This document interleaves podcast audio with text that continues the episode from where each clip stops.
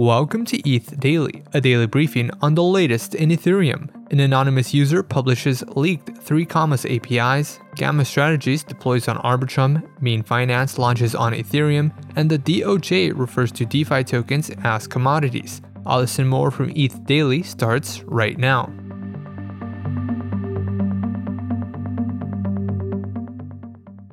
An anonymous Twitter user published a list of leaked user API keys from 3Commas.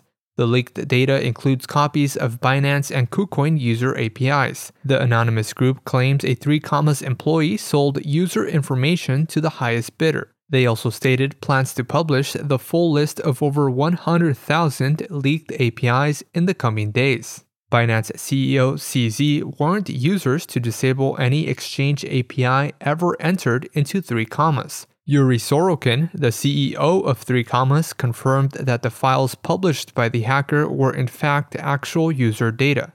He stated that Binance, KuCoin, and other supported exchanges have been asked to revoke all API keys connected to 3 commas. 3Commas users first reported unauthorized transactions in October. The company later confirmed that users lost $6 million, but attributed the loss to a phishing attack, suggesting that users mistakenly leaked their own API keys. 3Commas is a crypto trading bot service which was previously funded by Alameda Research. Gamma Strategies, an active liquidity management protocol, is now live on Arbitrum One. Gamma Strategies allows users to run automated strategies for Uniswap v3 and QuickSwap liquidity positions. Gamma focuses on concentrated liquidity and can be used to auto rebalance positions to keep them within trading range. Gamma also introduced dynamic range and pegged price strategies. The dynamic range strategies trigger an automatic rebalance when the market price hits strategy reset bounds. Gamma offers both short range and wide range bounds. The pegged price strategy provides liquidity around the net asset value of an asset such as STETH. Mean Finance, a non custodial platform for dollar cost averaging, is now live on Ethereum mainnet. Mean Finance allows users to dollar cost average into any ERC20 token on a frequent interval. The protocol offers users with MEV protected and gasless swaps. Users can currently swap USDC, DAI, ETH, and WBTC on Ethereum. Market makers called swappers execute orders on behalf of users in exchange for a share of protocol fees. Mean Finance is also registered with decentralized task protocol Keep3r Network to incentivize order execution during network congestion. Mean Finance also supports dollar cost averaging on Optimism, Arbitrum, and Polygon.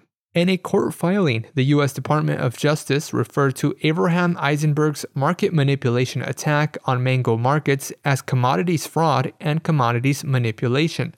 The charges imply that DeFi governance tokens are commodities and not securities.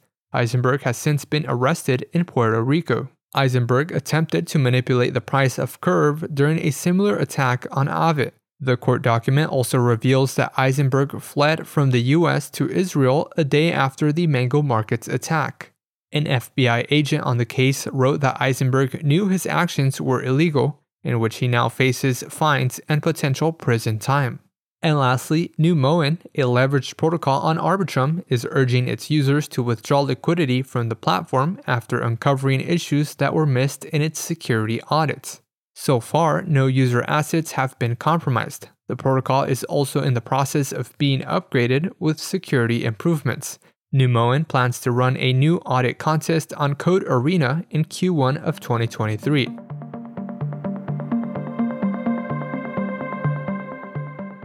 This has been a roundup of today's top news stories from ETH Daily. You can support this podcast by subscribing and following us on Twitter at ETH Daily. Also, subscribe to our newsletter at ethdaily.substack.com. Thanks for listening. We'll see you tomorrow.